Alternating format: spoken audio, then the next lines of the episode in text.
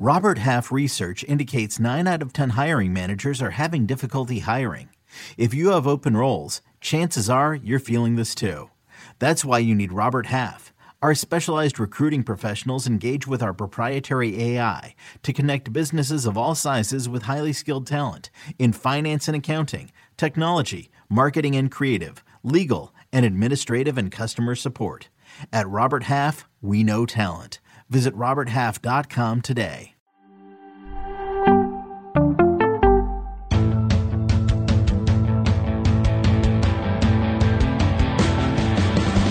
What's up, everybody? Welcome to the Pick Six Podcast, CBS Sports Daily NFL Podcast. I'm Will Brinson. I'm your host. It is Wednesday, April 20th, or 20th for those who prefer the numerical versus the word version of it.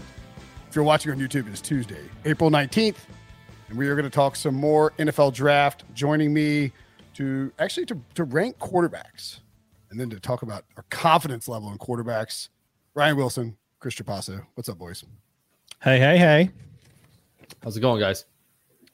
It's going. Um, so by the time this comes out, the audio version, we What will will be happen? eight days away from the draft. Right? Is that right? I don't know. You're the it's your, it's your show. What day is it coming out? I mean, it's, I mean, it's, it's 420. Draft 428. That's right. There you go. Good math. Easy math. Yeah. Um, I'm I'm at home alone with my dog, and as since I'm so benevolent, I decided to leave the door open to my office so he could George could wander around. He has already come up here and picked up, and now he's oh boy, he's threatening to tear up a. Oh, this could get ugly. Anyway, uh, let's just podcast and we'll just pretend that George isn't here. Talk about Groundhog Day with the draft. It's Groundhog Day with you and your your canine and human parenting skills. It's the same thing every day. You don't learn. Well, I was going to try to take him for a walk before the podcast, and then I realized that I didn't have time, and I didn't want to delay the podcast. You realize it was five minutes before the start of the podcast. It's like twelve fifty nine. Yada yada yada. Can't walk around the block. I just watched that one the other day too. Great episode. Oh yeah, it's fantastic. Is she yada yada sex? I think she yada yada sex. Anywho, we're gonna uh, we're gonna rank quarterbacks. Also, if you want a five star review, if you want a five star, uh, if you want a mailbag question answered for either you probably gotta do it right now. If you want a draft mailbag question answered, actually, it's probably too late uh, for a five star. But leave a five star review on Apple Podcast. We'll And we're taking mailbag- 2023 draft questions, so you can leave those reviews now too. Sure. We'll, get, we'll get to those. Who is Ryan's? Who is Ryan's Jake Fromm? Ah, I was looking, I hope you're going to say QB one, and the answer was going to be Jake Fromm. Yeah. Yeah, I'm not letting. I'm not setting myself up like that. I'm not that stupid. I mean, I probably am that stupid, but I'm not. That, um, Not that stupid. yeah, this dog is a menace to society. um, anyway, uh, we are we're going to talk quarterback rankings. Um, we've talked about these quarterbacks a lot, but not really as much maybe as we did last year because Yeah, no way. and I mean, frankly, I mean, I think the top 10 is going to, in this draft, is going to end up being four edge rushers. There he is. George disagrees. Yeah. oh my God. I'm going to have to. Anyway, He's four fine. edge He's fine. rushers, He's fine. The dog's two cornerbacks, one wide receiver, That's eight. and uh, three offensive linemen. That was seven, I think. No QBs, right? Yeah. But I, I was talking with Pete Prisco about this. He was like, I agree, but a lot of guys around the league think that there will be two quarterbacks taken in the top 10, which is just, I mean, it's kind of crazy. And I, I don't think you'll find anybody that has uh, a ranking of these quarterbacks where everyone's like, well, that's it. That's the list. Yeah. Well, you know, we talked about this yesterday, and I'm sure you've talked about it with Traps and Josh. Where are they going? Like, where are they going? Well, They're not I mean, going- they're not going- Atlanta, and Seattle is the three top 10 landing They're not going six. I- mean, I don't think you can just blindly rule that out. I'm telling you right now. By the way, I was talking, as I mentioned, I was talking to your buddy Adam Gold um, on Raleigh. What's the what station is it? 99.9 the fan. And we were talking about. Um, tell me what you think of this trade scenario for both teams. I'm going to have to talk about this in HQ later as well. If the Panthers get out of six, yes, blindly. Okay. next, next question. No, no, but yeah. What's the uh, where, So where are they going? The Saints trade up from six, uh, trade from 16. So they give up 16, 49, and a 2023 second rounder to get to six. in the division. Yeah, that's spicy. Um, Scott Fitterer, by the way, the Panthers GM, a noted like trade back junkie. Like he traded back four times, I think, at least in his first draft last year. He wasn't responsible for losing. He did trade the third round pick for CJ Henderson, but he wasn't there when they traded for Sam Darnold. So, um, yeah, I mean, an in division trade seems kind of crazy. Who are the Saints coming up to get? So the Saints are going to get an offensive lineman. They're getting Charles Cross at six. They're not getting a quarterback. And then um, I have the Panthers taking. They can take a quarterback at 16, Kenny Pickett if he's there, or they can take an offensive lineman, Trevor Penning if he's there, and then they can get someone like Sam Howell perhaps at 49, or even move up a little bit, to get Sam Howell at 49. And then they have, they have, now they have a day two pick. They'll have a day two pick next year. And the math works out if you look at uh, either Rich Hill or, or our buddy RJ White's their their draft trade value chart. There is the interdivisional thing, but if you're the Panthers and you want to get out of there, you, and you don't love the quarterbacks, you may be fine with the Saints coming up to get a quarterback. And then um, also, oh, and this one I had Kenny Pickett. They could take Kenny Pickett at 16, feel much better about it, and then get uh, someone like Luke Goedeke out of Central Michigan in the middle of round two. And he's, I think he's going to be really good as an offensive tackle. So that was just something um, to spur to, to spark the conversation about the Panthers. Yeah, I mean, I like the idea. The interdivisional thing is a little uh dicey just because like what if Charles Cross is an elite left tackle and the Panthers gave up the opportunity to draft him in order to move back and take Kenny Pickett? Um yeah, fair enough. I just think from a I, I mean this this stuff sounds kind of dumb, but it does matter. Like from an optic standpoint, if you were the Panther, if you're Scott Fitterer and you trade out of six and you end up getting Kenny Pickett later, and Charles Cross is an elite left tackle that's blocking Brian Burns every like like stonewalling Brian Burns for the next five years, then it's going to be something that sticks with the fan base. It'd be a talking point, and it's I mean like I, I, think that's at least something that you walk through in your head before you make that deal. But in terms of I'm, just, I'm doing it. No, but just in terms of a general approach to this, yeah, the Panthers should like like should be dying to get out of six. I think. Traps, your thoughts? Yeah, I totally agree. Uh, I, like what Ryan proposed, even though I, I've been on the if the Saints trade up, that needs to be for a quarterback. But if you can tell me that they could still get Kenny Pickett at at 16, or or like Ryan mentioned, trade up later to get that fifth year option on Sam Howell in the back part of the first, or maybe early second, I would be down for it. We did have last year the DeVonta Smith, uh, Micah Parsons. That was a trade with the Eagles and the Cowboys that we kind of thought we would never see, especially but, on draft night on the clock. But we could see that again. I, I don't disagree with your point at all, Travis, But let's not forget that was a trade orchestrated between two hated division rivals, but it was one that was designed to screw over a third division rival by letting True. the Eagles leapfrog the Giants to get DeVonta Smith. So I mean, like there is some. It's like, hey, we don't really want to trade the Eagles, but if they are hosing the Giants, but in this in this situation, they could be hosing the Falcons at eight. That could maybe be interested in an offensive. Oh, there you go. Too. There so, you go. Could oh. Be. I mean, yes. we don't usually see in division trades. I mean, That's we all point. know that, but it, it's it's happened. There's some precedent for it uh, just in last year's draft. Yeah, I mean, look, if the Panthers, if the Panthers, if I'm the Panthers, they should trade out for sure. It, they should get Baker Mayfield and then draft a left tackle at six, there or or trade out of six and get more picks. You don't have a second or third round pick. You don't have a great. I'm not going to say. I'm not going to call them stupid. I'm not going to rip their roster again. Oh, I forgot they were mad at you. That's right. I know. I, know. I replied and got Nothing. Oh, you had to you had to grovel. I love that. I didn't really. I mean, you 100 percent grovel. Yeah, it's like listen. What I meant, I'll what say I it. I'll say it. The roster's not good. The I mean, it's not a good roster. Oh, he didn't say that. He called him a clown show, and I, I, was I was salty that I, I said a lot of things that were sort of like kind of over the top and maybe on purpose. Um, out of line, sir. Out of line. I, look. It, also, I would make the argument that you know you can't. I mean, you can't really say how you know how can you say this roster could be the, have the number one pick? It's like, well, this roster currently has the number six pick, so like it's, it's, you know it's entirely possible. the The Panthers should trade back. The Panthers should not take a quarterback at six. I am not comfortable saying the Panthers won't take a quarterback at six until this Baker Mayfield deal that seems to be percolating actually happens.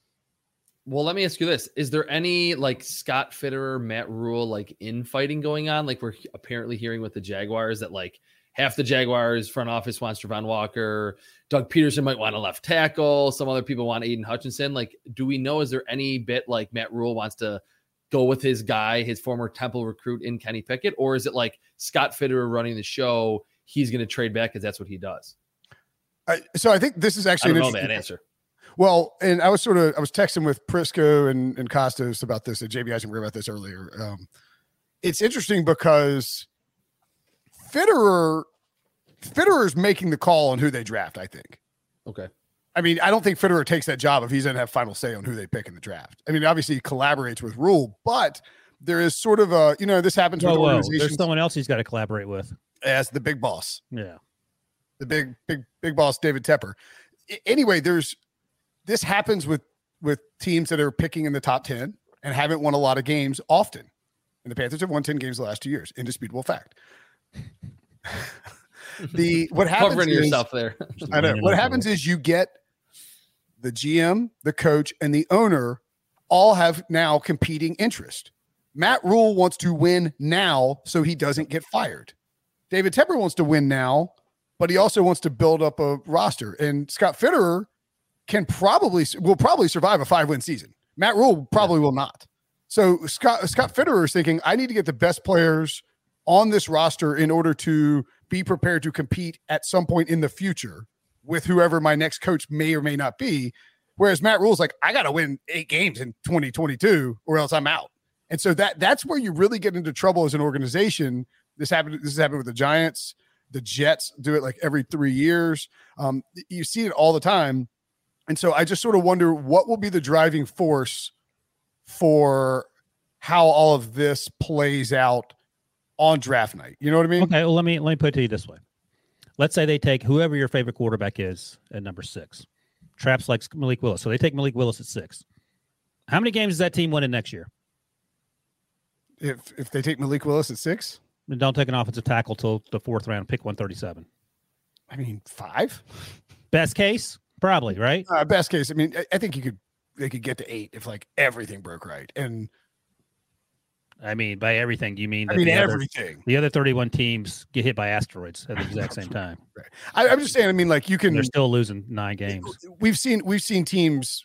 You know, even bad teams get extremely lucky. My I'm point is saying, this: that they're going to be bad next year. Maybe the year after they figure out the offensive line. Who knows? But if you're firing guys, then you're bringing in a new coach, new system. May not like the quarterback, and it's just it's like a vicious cycle.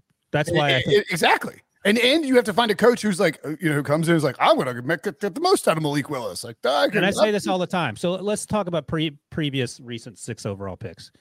Uh, the person taking six at Carolina, whoever your favorite quarterback is, is he more likely to be like A, Justin Herbert, or B, Daniel Jones? B. It's not even close. Yeah, it's not even close. All right. Well, we talk about the Panthers. Oh, yeah, I feel like we talk about the Panthers too much, but I do feel like they are sort of the well, they're sitting there at six, so they're the, two the two linchpins for this draft. I mean, obviously you have one with the Jaguars, but I think the first three picks probably play out, you know, fairly. I don't want to say obvious fashion, but I think I think it would be surprising if we didn't have a small pool to predict the top three picks. Four with the Jets is really interesting, and then six with the Panthers changes everything because it's if you go Mhm. quarterback, the, the trickle down effect is massive, and if you trade out or, or go offensive line, same same sort of deal. So I- I don't like talking about them a ton, but I think it. I mean, I think it. you know, I think it. I think they are a pretty important piece for this draft. Um, so let's talk about those quarterbacks. Wilson, poor uh, poor Nada back there. He like put rank the quarterbacks in this draft up like five minutes ago, I and know. then had to take it down. I- He had no idea what he stay was getting task. into. Um, Wilson, give me your top five quarterbacks in order in this draft. You think when Debo goes on these job interviews for better jobs, and uh, the other remaining producers have to draw the short stick, and Nada keeps drawing the short stick, he's like, "What's going on? Yeah, we Um, got we got to get new sticks." I need new sticks. Um, by the way, I think Debo's actually in the chat. Toss up uh, Eric Early's comment, Nada, in the in there. Look, Debo showed up with like a, a with a burner account. You can impede for MVP, baby. Eric Early writes in the chat. That that is a Debo through and through.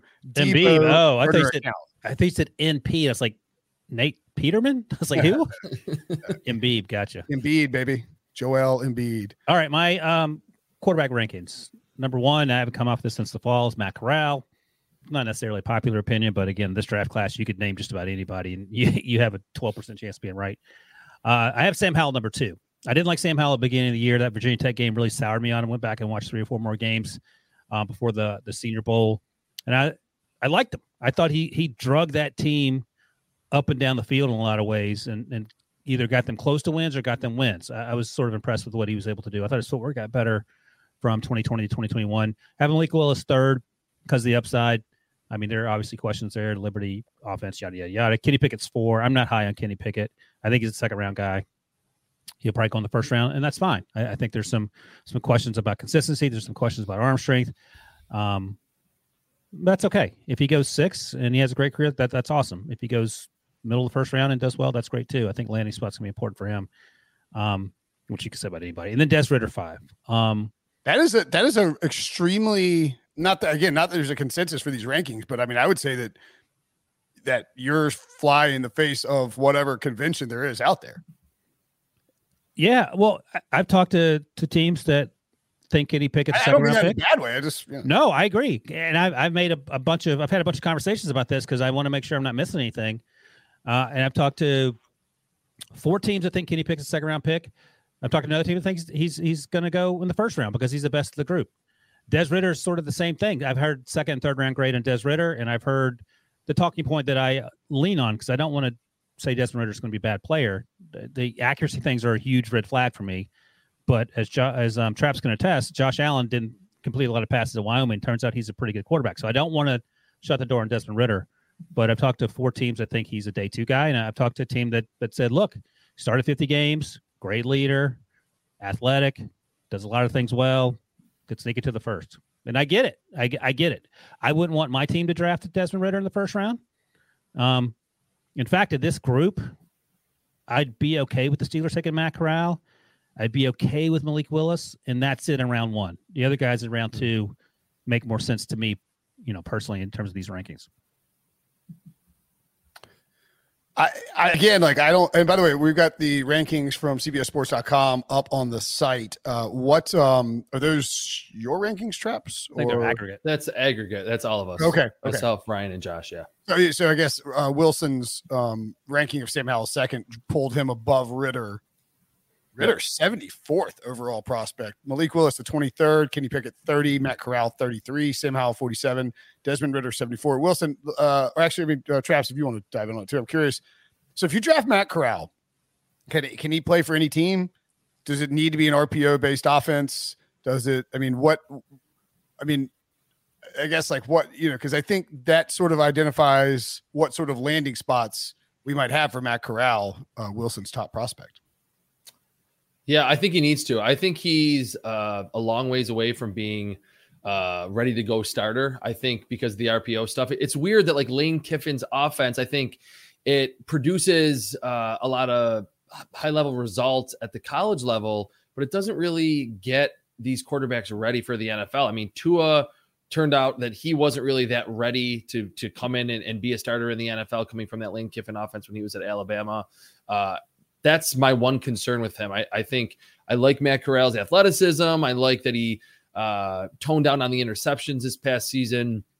Uh, got a big arm, but I, I think he's just not ready to read the full field. And I didn't really like his accuracy down the field. Like my quarterback rankings are a lot more conventional than Ryan's, but I definitely respect him for going out there on a limb and just staying with his genuine evaluations. I certainly know uh, all about doing that in the past.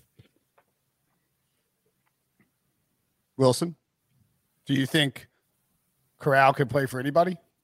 Well, he is an RPO guy. I mean, he told us at the combine, and um, Josh may have actually asked him question, asked him this question too on the on the Pick Six video YouTube uh, extravaganza, and he said the one thing about playing in, in, Lane's offense is that Lane brought a lot of things from the NFL, brought a lot of things from the Raiders, and we incorporated that in offense, and it, it helped me when I was on the board with these NFL teams in these meetings because I knew exactly what we were talking about, and they knew exactly. I knew I knew the reads, I, I knew the pre-snap what to do, and, and, you know I needed to go with the ball based on the coverage, and I think he he felt like that helped him, and he also told us that one of the issues, and, and Traps mentioned this, he threw 14 interceptions in 2020, and he said I just didn't understand what what the coverages what they were doing, and basically he said they were just dropping eight the whole time, and I kept trying to force the ball down the field. I'd look guys off and it didn't matter because they're dropping eight. You don't look anyone off when you're dropping eight because there are eight guys standing around. I kept throwing interceptions. I couldn't figure it out. And Lane likes to be aggressive down the field, but he also doesn't want you turning the ball over. So he said, what I figured out pretty quickly is that you just take take the checkdowns, you, you, you take what's there underneath. That's then going to open things up down the field, and that's why we saw the fewer interceptions. I think he had five last season, as opposed to the, the 14. And, and, he credited that a lot with just being patient and understanding what he was being asked to do in the confines of that offense. Uh, I'm not concerned about what that looks like at the next level playing in, in Lane Kiffin's offense because I think that's the way that the league is going. Um, I was looking something up for something um, for the, the, the sort of draft trade scenario thing that was talking about for another team. I mean, Lamar Jackson, when he we talked about that trade up a few weeks ago, Brinson, when the Ravens came back into the bottom of the first round, DJ had him as his 47th best player. We just don't know. Like we have no idea. Like the only person that knows anything is me and Mac Jones. Everything else, we're all just you know shots in the dark. It's just you you have no freaking idea. Well, I mean, the thing about Lamar Jackson too, and and this, I mean, this applies to all quarterbacks really, is that like you shouldn't be drafting. And this is where teams get in a lot of trouble, frankly. You they're like, all right, we need a quarterback. Who's the best quarterback out there? And it's different if it's like Trevor Lawrence and you have the number one overall pick. I mean, that's an easy projection and pick. But if you're if you're a team like the Ravens, who said, all right, we're going to trade back into the first round and we're going to get Lamar Jackson, and then we are going to take our roster and build around Lamar Jackson, or like or, or, you know the Bills where they built up this roster and they said now we're going to drop a guy like Josh Allen in you know, you it has to be part the evalu- part the evaluation, part the projection, and then part you know making sure that there's a system around the quarterback or that you're you're catering to the quarterback's strengths and trying to mitigate the quarterback's weaknesses rather than just being like run my offense. I don't Go, say this. You know? I don't say this often, but that's a that's a, a, great point because prior to that, it was Joe Flacco, and you're not bringing in a Lamar Jackson type quarterback to run Joe Flacco's offense. Right. So listen, Matt Corral ain't Lamar Jackson. I think we can all agree on that. Um, and I like him more than most people and you know we'll see how it plays out. That's fine, but I think if you like him, then you have to consider parts of your offense going to have to look differently if you're not an RPO offense, and, and maybe that's something to consider as well. Now I don't know where that fits in terms of where these teams are drafting, and Corral probably ends up going in the second round. Although, as I said before, if the Steelers took him at 20, be okay with that. I mean, Matt Canada's offense fits Matt Corral, but Matt Canada's offense last year looked like it was being coordinated by George the dog. So who who knows what that's going to look like? Oh! My, my apologies. George, George, George. No, currently asleep on the. Oh, sorry, George. I just wasn't. he was asleep on the couch until I said his name out loud. He just looked at me and said, "Keep your name off my lips." Bro. I know exactly. uh, all right, straps. Let's uh let's move along. Actually, you know, uh, yeah, we'll go to your we'll go to your rankings. Um, you have a almost inverse ranking of Ryan Wilson here. Give me your top five quarterbacks. Yeah, I will uh, see Ryan's unconventional rankings and raise him pretty conventional rankings.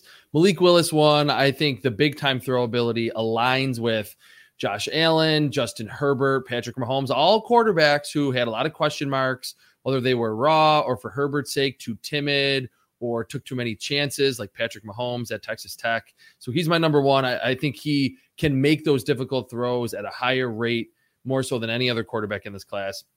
Then I have Kenny Pickett. You see some of that too. You see some Joe Burrow to his game, not nearly as accurate as Joe Burrow, but I think he taps into all the athleticism that he has, eluding pass rushers in the pocket, outside the pocket, just like Joe Burrow. Uh, Desmond Ridder is my number three. I think he's not quite as athletic as he showed at the combine. Like he's not running by linebackers and safeties at the next level. Wasn't really that type of player at Cincinnati, but like Ryan said, 44 and 6 as a starter, seen every coverage, seen every blitz, played Georgia, played Alabama. Uh, doesn't make a lot of bad decisions. And I think some teams will like that high floorness to his game. After that, I have Matt Corral and Sam Howell. To me, they're very similar prospects. I, I like the traits in terms they have big arms, they like to stretch the football down the field, but I don't really think they're very accurate down the field.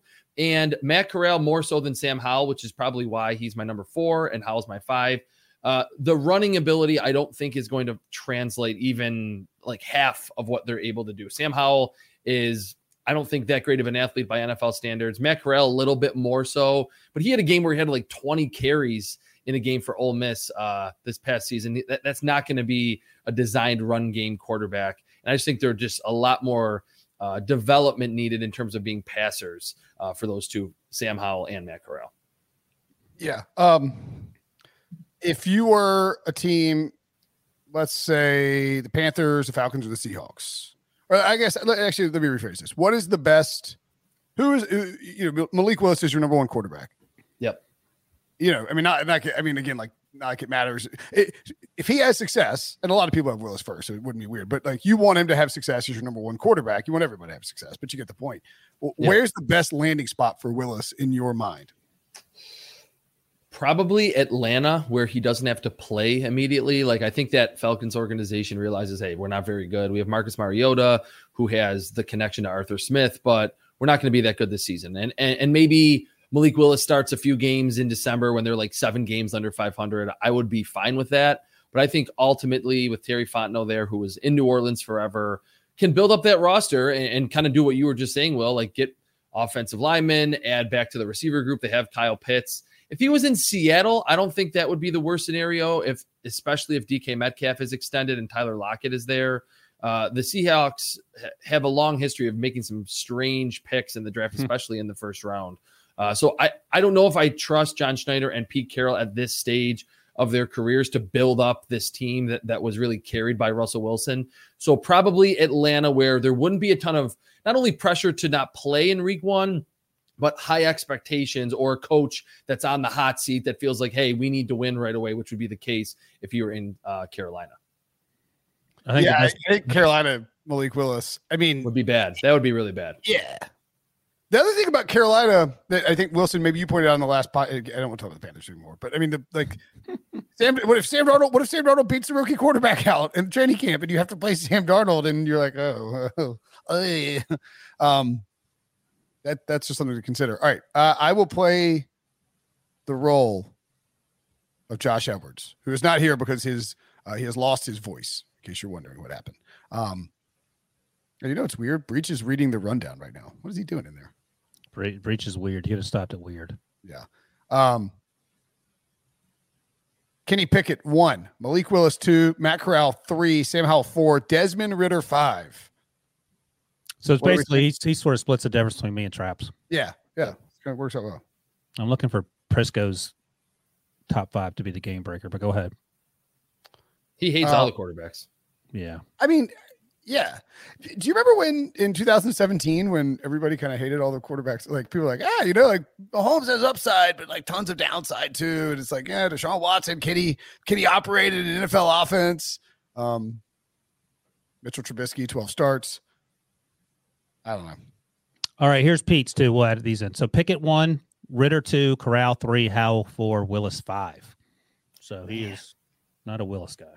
He hates Willis. He doesn't like little quarterbacks. Or mobile mobile quarterbacks. Yeah. I just think about I mean Pete's rankings there, traps. I, I just can't see with how much upside Willis has. Even if you like see the interceptions against Ole Miss, Middle Tennessee State, you have to agree that the upside is there and that yeah. like one quick thing daniel jeremiah awesome super insider whatever you can't have a quarterback so low on your big board just due to positional value. Like i think we all agreed like lamar jackson wasn't a perfect prospect but to have him at like 47 or, or have malik willis in the third or the fourth round you have running backs ahead of them it just doesn't make sense from a positional value standpoint. And if you are a team whether you're the Panthers, Falcons, Seahawks, whatever it may be, the Steelers, it's worth rolling the dice on someone like Malik Willis because if you hit, your team is completely changed and you're a Super Bowl contender or you're a playoff contender. If you get that really good edge rusher or Jordan Davis at nose tackle, it doesn't really move the needle very much. So that's kind of baked into my uh, love of Malik Willis in this draft is that I just see the upside being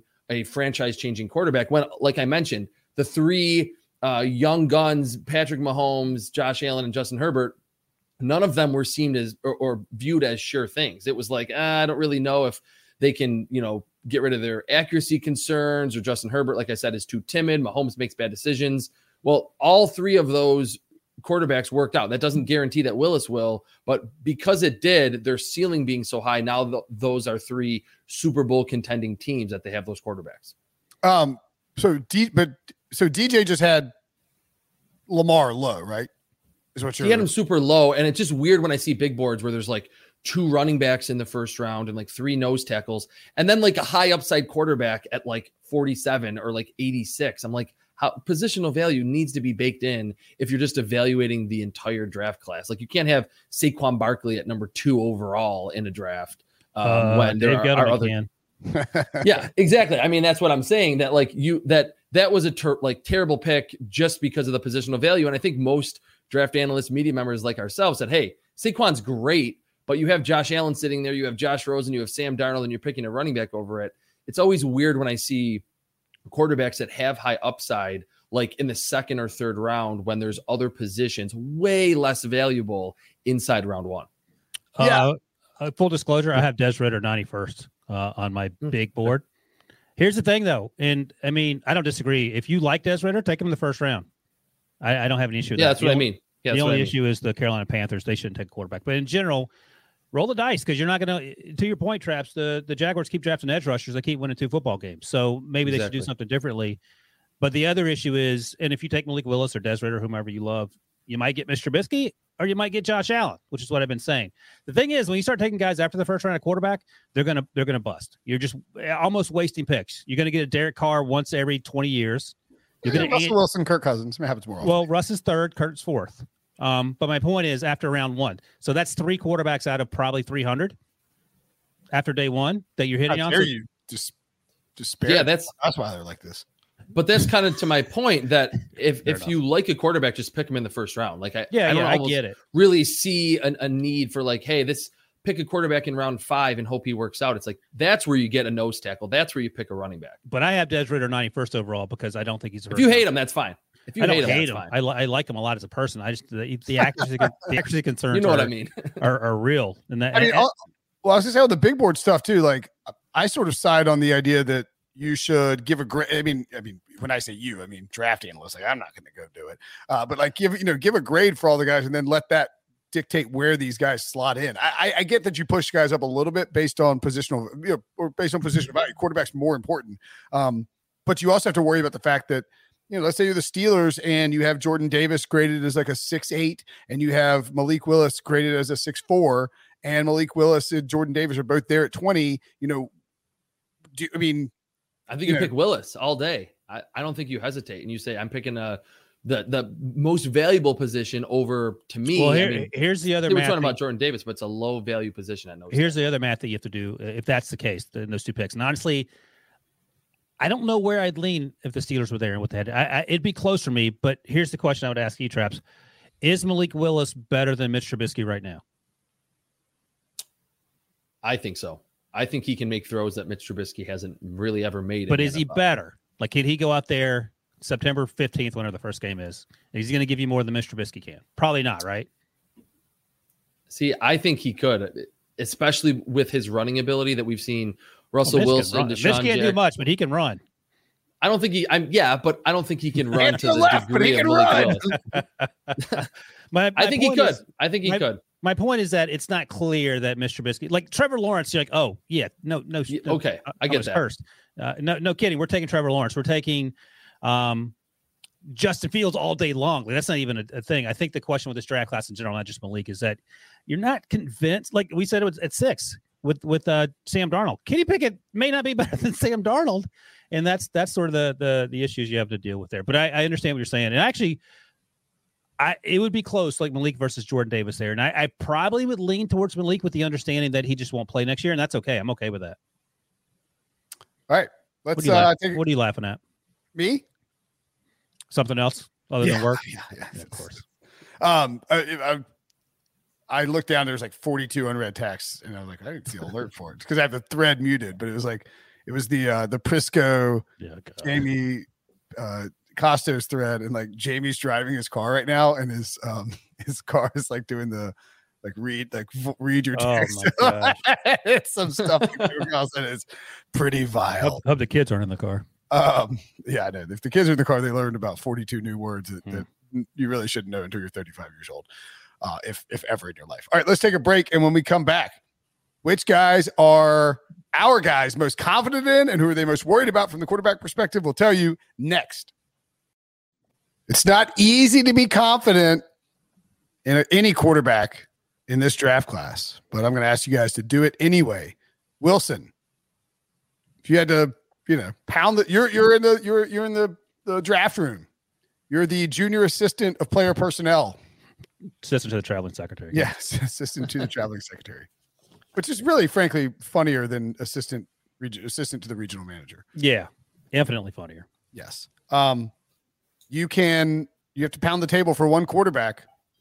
Like you're like you're confident that this quarterback is going to succeed at the next level. Who are you pounding the table for? By the way, quickly, I'm rewatching The Office with my 15 year old, and we're on final season nine.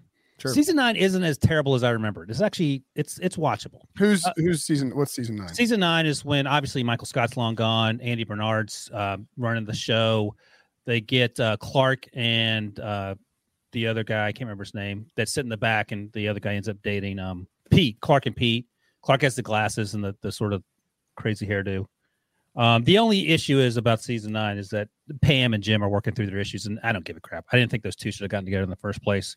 I never was huge fans of either one of them, but everyone else, um, not terrible. So just to sort of tie a bow on the Office and Seinfeld conversation, How many um seasons were there of The Office? nine, nine's the last. Oh no, no, no! Nine was terrible. Nine's when they when Jim tries to start the the sports media PR I firm. didn't. I didn't even watch it. I didn't finish The Yeah. Office. I, I stopped at like eight and a half. I was like, enough is enough. Yeah, it's it's it's watchable. There there's some there's some funny parts, basically with the with the new it's guys. watchable. Yeah. yeah. The James Spader Oh, Robert Robert, California. California is he's awesome. is he? He's great. I thought that Is I thought D'Angelo Vickers sucked. who? Uh, uh, Will Ferrell. Farrell. oh yeah, yeah, yeah. He was bad. He's the terrible. Idris Elba stuff was kind of bad too. I didn't realize it was him till like ten years later.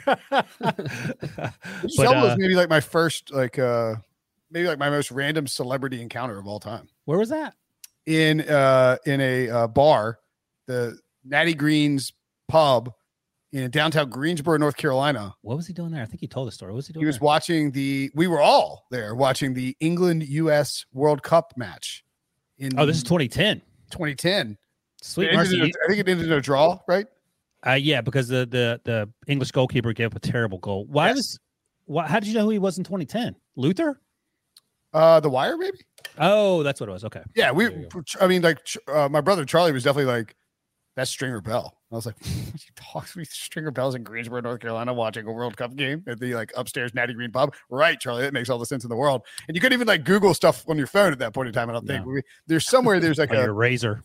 a shoddy picture of me and in, in, Idris Elba uh, as Oh, well. you did harass him though. Of course you Oh, did. please, please. Uh, by the way, Traps, my first one of my first interactions with Brinson when we worked together at, at AOL FanHouse is that he went to a Hooters and harassed John Daly, who was trying to mind his business and eat some, some buffalo wings. Nice first impression. I actually all right, hold on. Uh, talk, talk, hold on. You talk about uh, your love for Matt Corral real quickly, and I'll, I want to see if I can find something. Oh, okay. Hopefully it's John. Well, Daly actually, related. what I was going to say on The Office is I'm a firm believer, and maybe I need to rewatch season nine. Once Michael Scott left, I thought the show took a significant nosedive.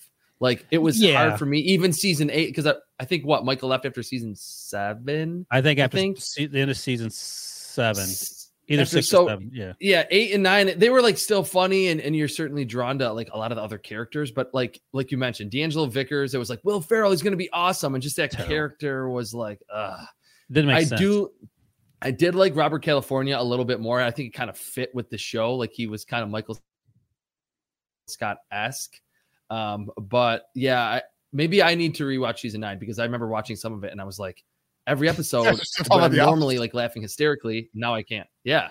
No, Yeah, that I was yeah. saying that I think like for me after Michael Scott left, it was just like down, significantly downward spiral for that show. It is like I would in in the past before my son was old enough to watch The Office. I would just watch it all the time, and I always quit it se- Yeah, after me too. season eight. I wasn't going to watch season nine, but now that I'm watching because he wants to see it, it's like yeah, it's fine.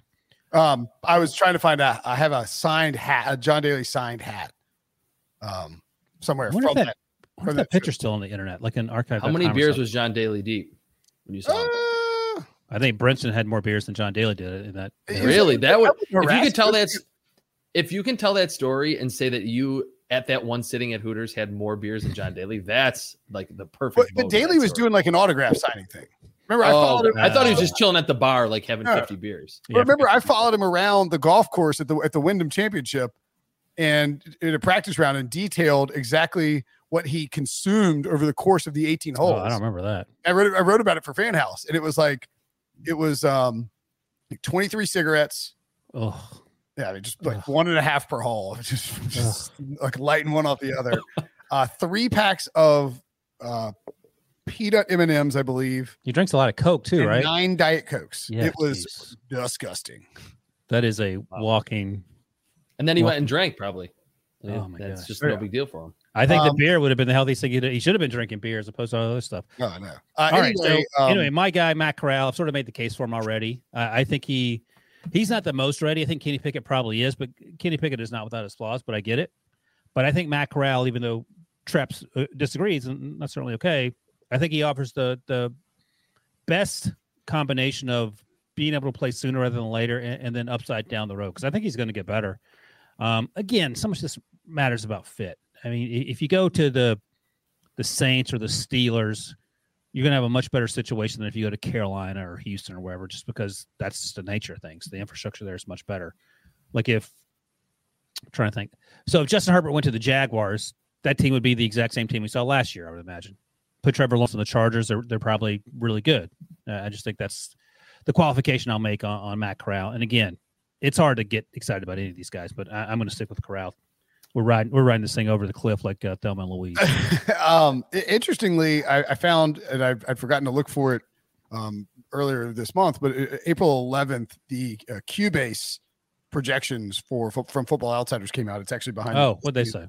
ESPN paywall, but I, I just always find those. I, I- I find them interesting because typically they've done a fairly good job of assessing who might become um, a quality NFL quarterback, but with a certain kind of obvious uh, miss it. Like they missed Russell Wilson, and it was like, like the write up was like, our system loves Russell Wilson, but it's dinging him for his height. You know, it's I Yeah. mean, like, um, Kenny Pickett's one with a uh, 26.2 chance of becoming an adequate starter, which is somehow higher than Trevor Lawrence's adequate starter number from last year. But worth noting that Trevor Lawrence had a like 25% chance of being upper tier, 25% chance of being elite, which is an insanely large number. So he's like 75% hit rate. They have him at uh, Kenny Pickett at 16% upper tier, 8.1% elite. Their number two quarterback is Matt Corral. 25.7% chance he's an adequate starter, 15.6% chance upper tier, 7.7 uh, percent chance that he's elite. Noting uh, the, as a result, the big question mark is how he will adjust to the significantly more complex NFL game. Our projections are aligned with this hesitancy, but they also give a 23% chance of developing into an upper tier or better starter. What are the um, metrics they're using? Like obviously height's one of them because the, the Russ thing. They? it's uh, college production is is in there is, is is a big factor too. I think like number of starts, etc. Uh, I think there's a methodology thing down here at the bottom. Yeah, I'll look at it real quick. Uh, uh, Okay. Oh yeah, that's right. I forgot about the 2020 the the pandemic stuff. Our main dependent variable is total DYAR per attempt, which we defined last year when compared to the more traditional uh, blah blah blah. You can read about it. Um, yeah, I'll read about it. anyway, um, Kenny Pickett and Matt Corral, one and two, is uh, Kenny Pickett the guy that you would stump for traps as the best chance to succeed, or are you going in a different direction? See, I thought this was like Debo trying to like trick me or something because it was like, who's your guy? And I'm like, uh, my number one quarterback. Like, it- it's not just with Kenny, with Malik Willis that I just am only rating him there because he has a lot of upside. I think, and I mentioned this before, with his running ability, he can be a lot like Russell Wilson, Deshaun Jackson, or Deshaun Watson, and Josh Allen. Early in their careers, they clearly were not ready to start um, especially Josh Allen and Russell Wilson. They would look at their first read and then take off and run. And they had that upper level athleticism to, throughout their rookie seasons, kind of wade through the water without being disastrously bad because they could pick up first downs with their legs. So I, I think that's like the floor element of Malik Willis. Um, I love football outsiders, but I do remember they were the ones that wrote Josh Allen is a parody of a quarterback prospect because I think his his whatever I mean, he yeah, he didn't, he didn't work with the advanced metrics. I mean, No, absolutely not. So I, I bet if you keep reading, they're probably low on Malik Willis, especially if that factors in height. And Malik Willis is not even six foot one. He's got to be super low on their metrics, which is a weird tie in back to Pete. I, I know you guys have mentioned that he doesn't like the smaller quarterbacks, and Malik Willis is short. But Pete Prisco was spot on about Josh Allen and said, like, they're drafting their next Jim Kelly. He's my number one quarterback. They're college careers and styles are almost identical. Like bad decisions, big arm, you know, take a lot of sacks. Like that was Josh Allen at Wyoming, and that's Malik Willis at Liberty. So, like uh, Ryan is saying, I'm not loving any of these quarterbacks, but if there's one guy, just because of the athletic prowess that he has and the arm talent, that I think will be able to at least stay in the NFL for a while, it's Malik Willis. All right, I'm going to take the uh, take the reins for Josh Edwards here, and I'm going to say that Kenny Pickett is the guy I'm most confident about as a player. That is actually Josh's uh, pick. And when I say confident, I, I think it's, I mean, you know, again, you're making a projection on a bad quarterback class. This is the closest thing that we think that we've seen to um, since 2013.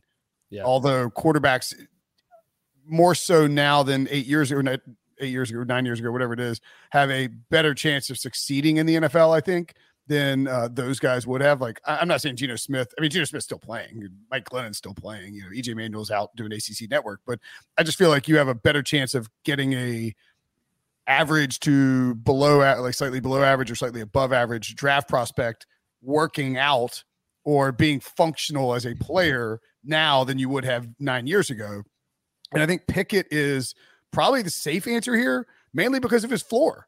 Like Pickett yeah. is, I feel like you draft Pickett and maybe you get Andy. Maybe it's Andy Dalton. Does that seem like a fair comp for absolutely Pickett? Pickett, for sure. Pickett four. For I mean, sure. I mean, look, Andy Dalton. You take Andy Dalton, right? If you're as a second, if you're drafting Kenny Pickett in the second Went round to the playoffs five straight years. You're not taking you're not taking Andy Dalton if you draft him six overall, though. That's the problem. I mean, that that is just the inherent problem with how these drafts are valued. Like Wilson, what would your if the Steelers draft Pickett at twenty? What is what's your? I don't want him at twenty. I would take Corral and, and Willis there and probably be pretty even on them. Like again, they're so closely ranked for me. That's not. Um, I'd rather have probably the Steelers trade up for like a Sam Howell or, or maybe even a Matt Corral into the second round, like early second round. I don't want Ken, like Kenny Pick. I mean, I, I get it. Kenny Pick has played forever. He wasn't very good two years ago. Came back and did really well this year. He didn't have the Joe Burrow type season, but he had a really good season.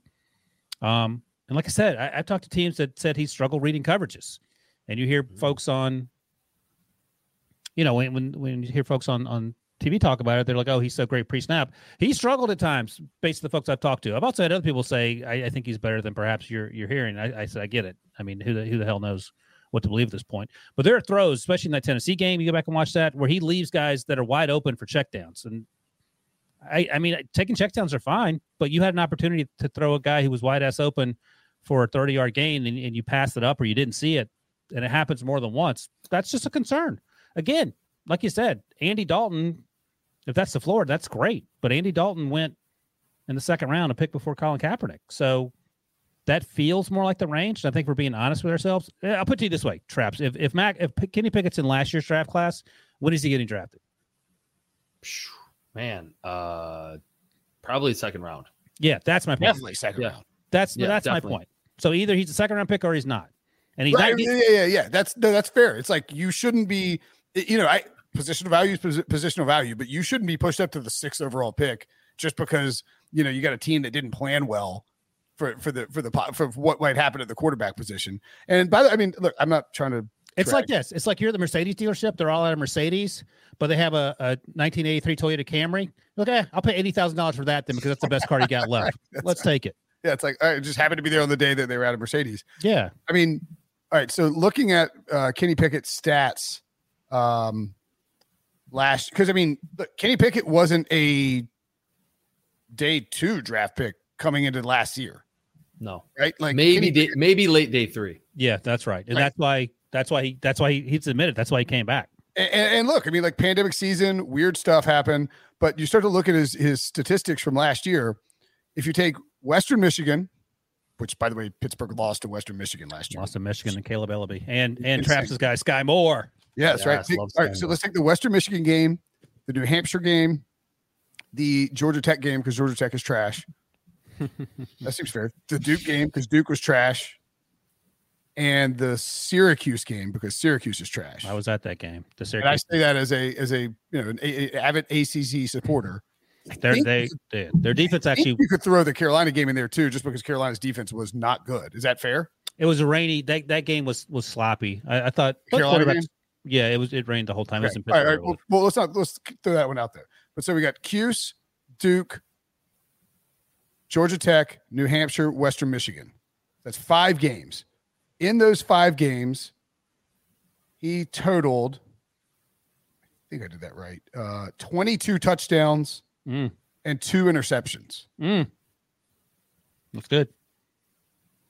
I mean, that's He- good, but it's also like He threw one of the interceptions in that Syracuse game was him just throwing a long bomb downfield and it was intercepted. It wasn't it's even a bad also play. over fifty percent of his production from a touchdown pass perspective.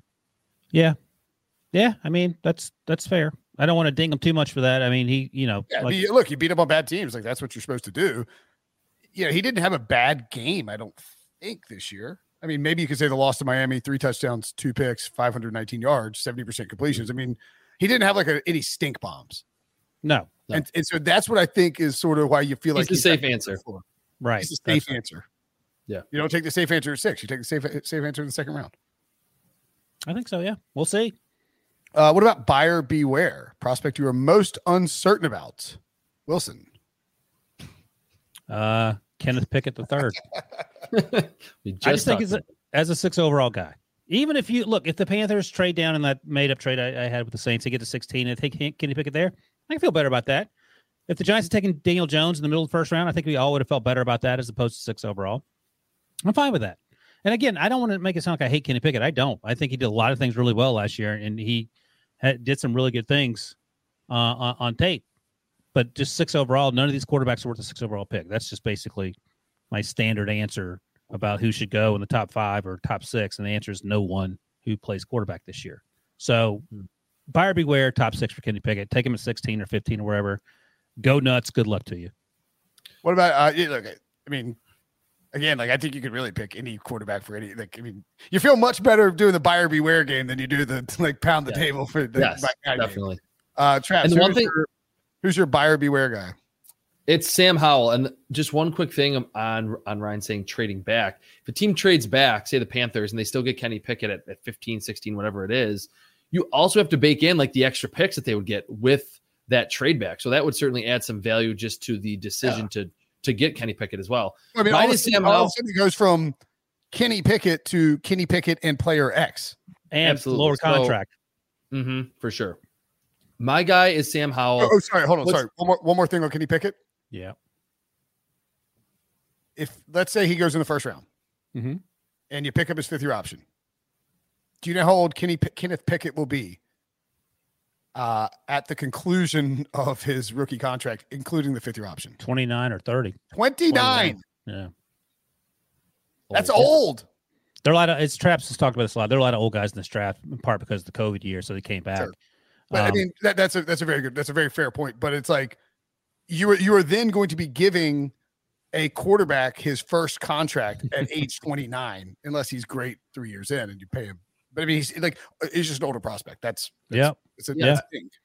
This would be for a different podcast, but I'm wondering uh, who the because we're going forever. What do you think about Who- off the season eight? I know, right? Yeah, how how uh, different can this gonna is this gonna be?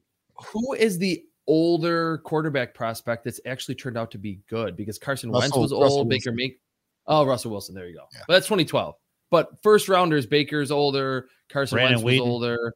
Brandon Weeden was 28 when the Browns picked him in the first Brandon round. Weeden's older than I am. 28. That's crazy. They took a 28 year old quarterback in the first round, thinking, oh, maybe, maybe it was maybe someone over the last seven years just missed something. And like, I mean, what are we doing? Yeah. Um, to, to the point about trading back too. One more. I mean, I know we got to move on, but um, you go look at the 2019 NFL draft.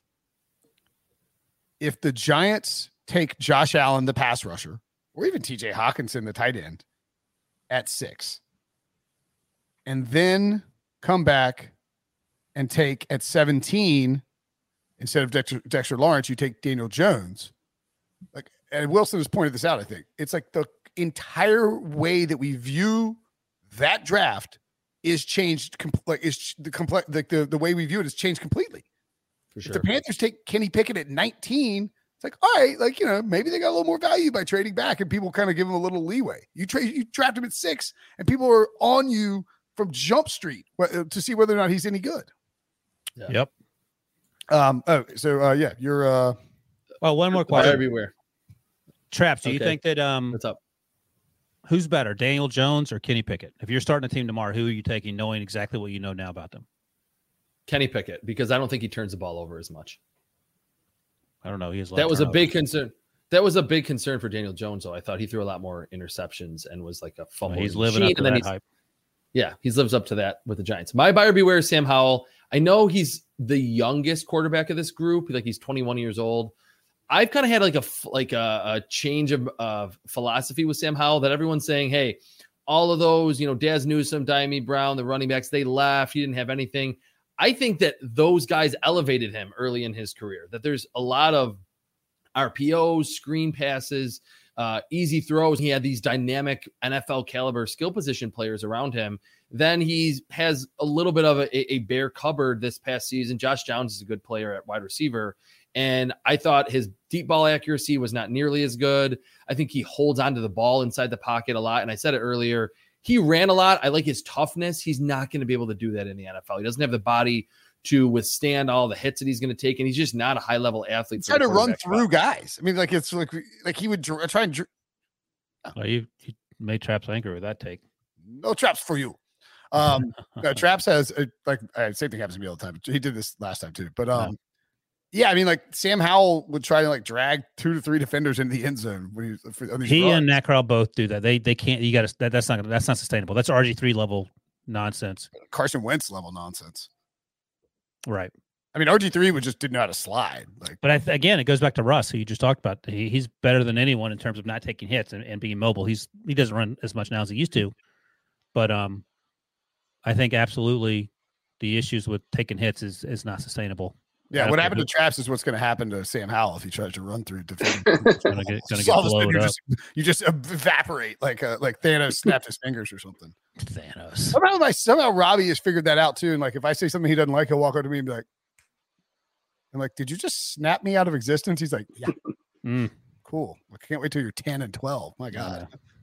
Yeah. Um, what is he? Eight. Eight. Mm. Cusses like a sailor.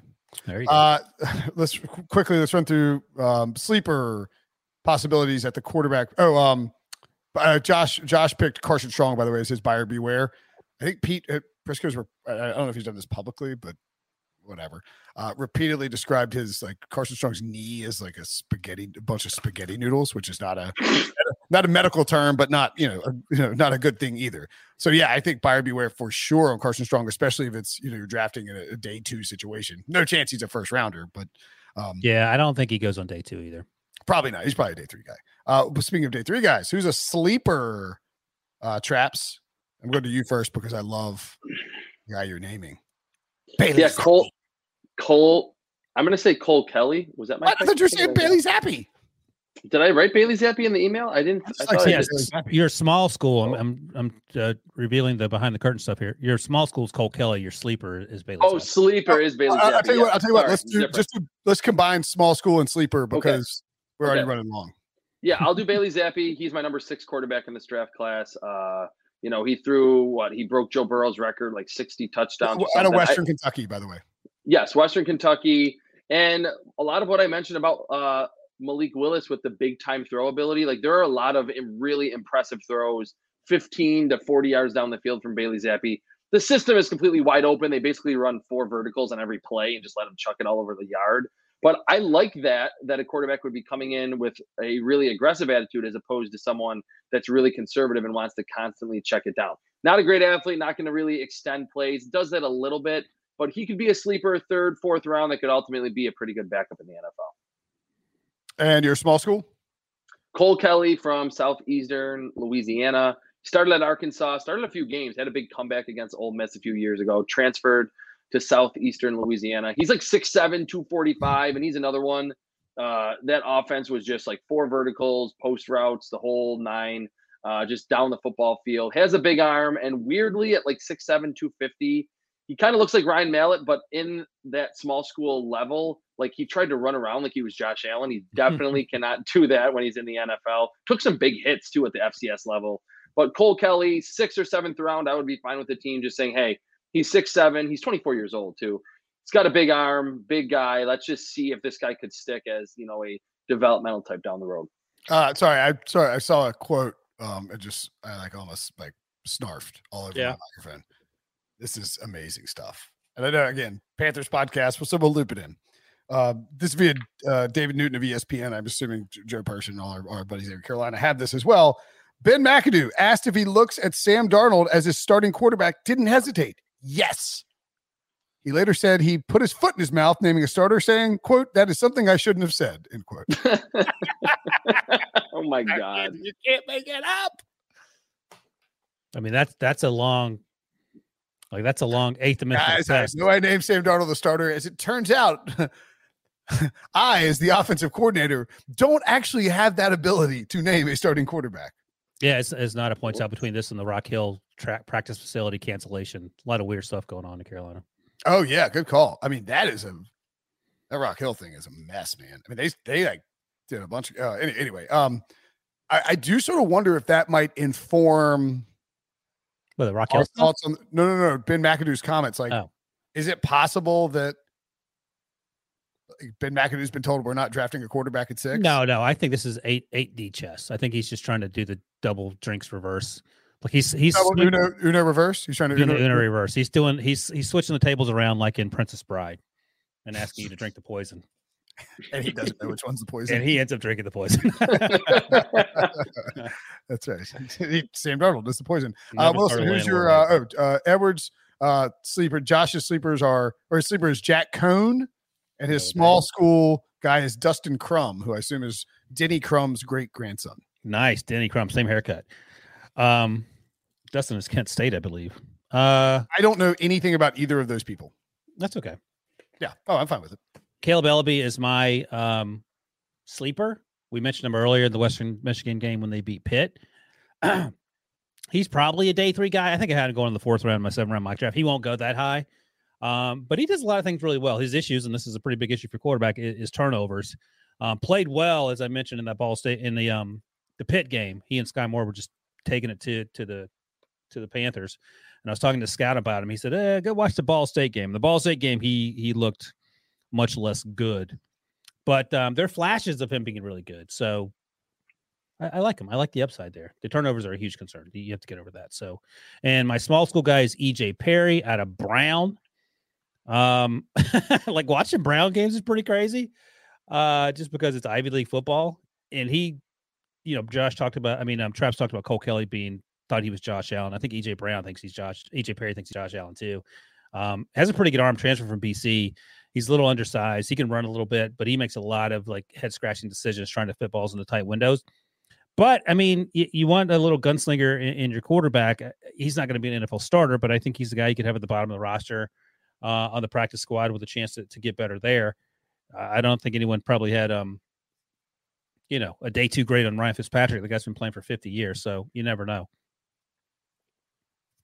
All right. Any other thoughts on the quarterbacks? Oh, There we go, then. Traps is out. Traps said, see us. He's out. Uh, all right. On that note, let's get out of here before he before he comes back in. Then we have to. Flick the Uh, lights. Thanks for listening. Thanks for watching. For Wilson, for Traps, I'm Brinson. We will see you guys later.